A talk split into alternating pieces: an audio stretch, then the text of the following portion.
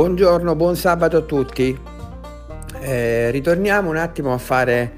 una, una, una chiacchierata, eh, un, un, focus su quella che è la situazione in America e, e la situazione in Italia con la, la, lista dei ministri del governo Draghi. Allora, per quello che riguarda l'America, ieri c'è stata, ci sono state le, diciamo, le controdeduzioni da parte degli avvocati di Trump sulla questione dell'impeachment ed è stato un bagno di sangue per i democratici perché gli avvocati di Trump eh, in, du- in due ore e mezzo hanno distrutto qualsiasi possibilità di dimostrare che Trump avesse aizzato la folla a fare eh, l'incursione in Campidoglio. Eh, hanno dimostrato gli avvocati che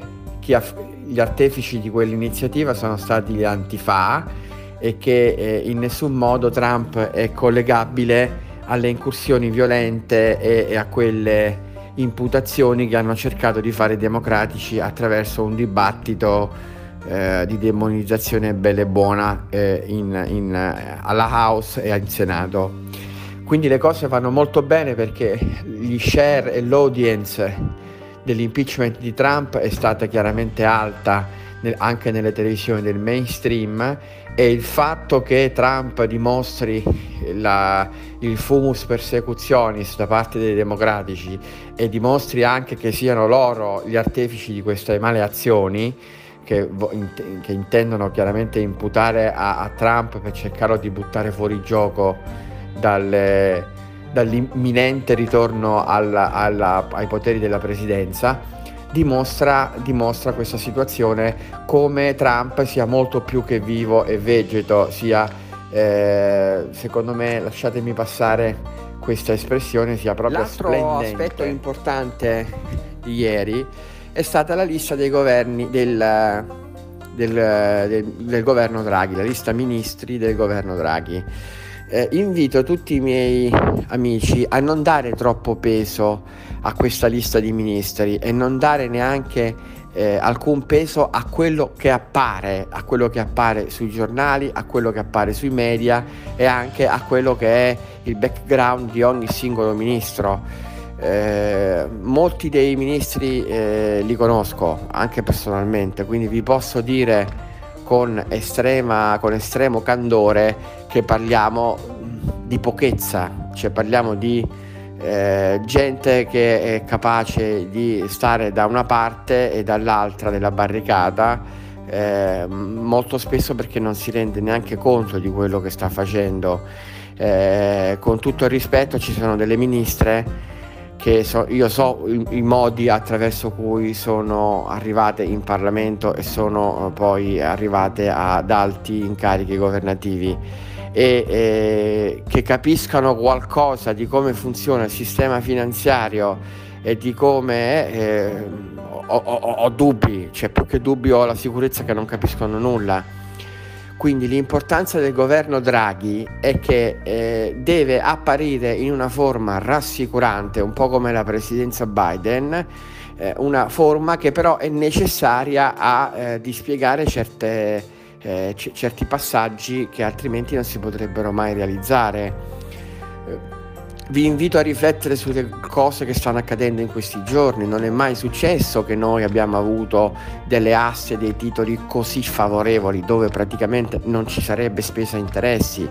Eh, il post che ho citato ieri sul, sul collocamento dei BTP ridotto nei minimi termini significa che non c'è spesa interessi, non ci sarebbe teoricamente spesa interessi se la situazione si protraesse e se le, le future aste fossero come quella che c'è stata l'altro ieri no? dove c'è, addirittura c'è un tasso negativo. Un tasso negativo vuol dire che lo Stato prende dei soldi e restituisce dopo tre anni meno que- dei soldi che, del capitale che ha ricevuto. Quindi è, è, una situazione in cui non solo non c'è lo spread, quindi il, di- differenziale eh, di rendimento con, con, i Bund, con i Bund tedeschi, ma addirittura eh, c'è una situazione di grande favore dove mettere i soldi nello, nel, nei titoli di Stato dà garanzia, dà sicurezza.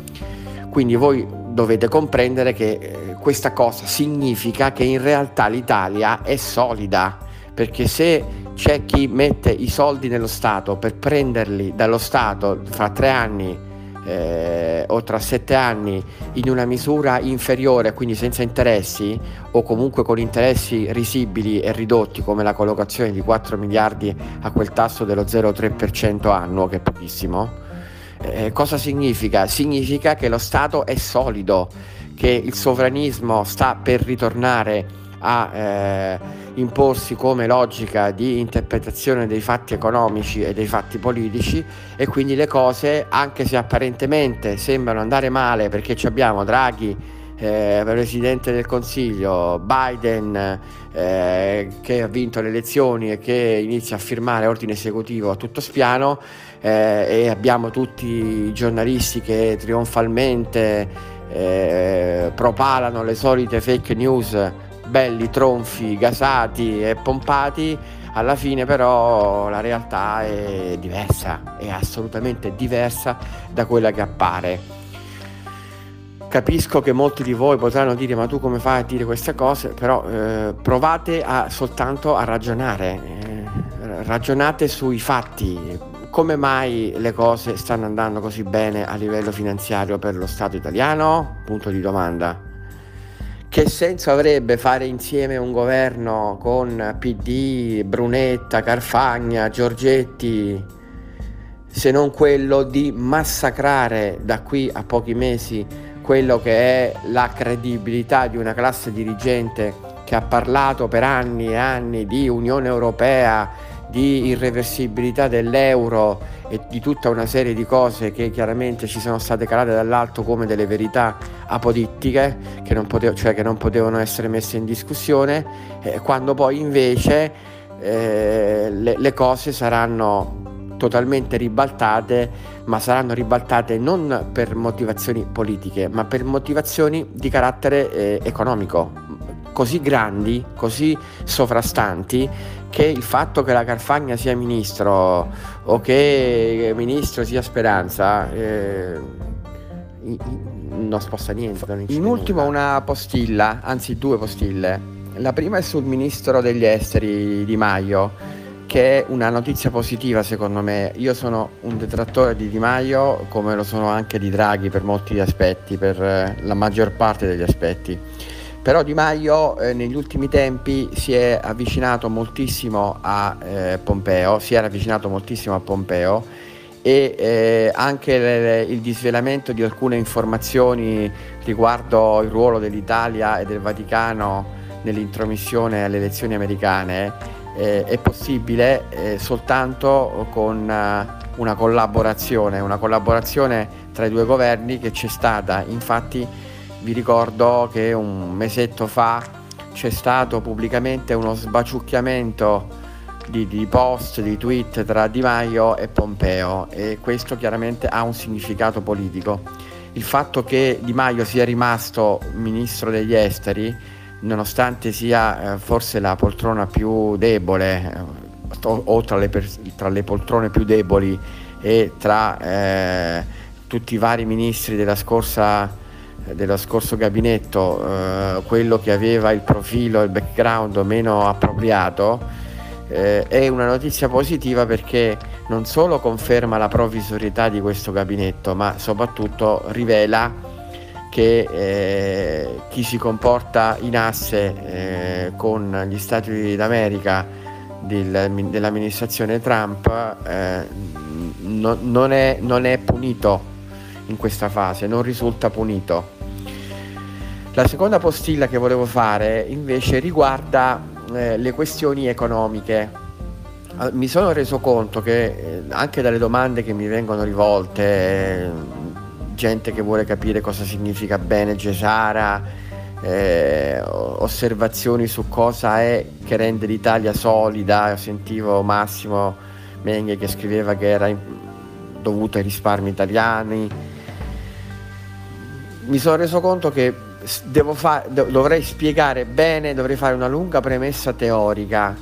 per poter far comprendere a tutti l'importanza del, di Gesara, eh, il ruolo delle banche centrali nella globalizzazione, quindi c'è bisogno di, secondo me, approfondire, di spiegare in una maniera divulgativa e accessibile a tutti concetti molto complicati. Quindi è una cosa che farò questo weekend ci penso, se penso vedo se fare un articolo una serie di vocali o forse tutte e due e niente poi la, la cercherò di produrla eh, come già detto non voglio parlare troppo di questioni di attualità finanziaria eh, per motivi personali eh, però posso secondo me eh, fare una lunga premessa e, e, credo che al termine di queste spiegazioni molti capiranno l'importanza delle banche centrali e l'importanza della fase che stiamo vivendo.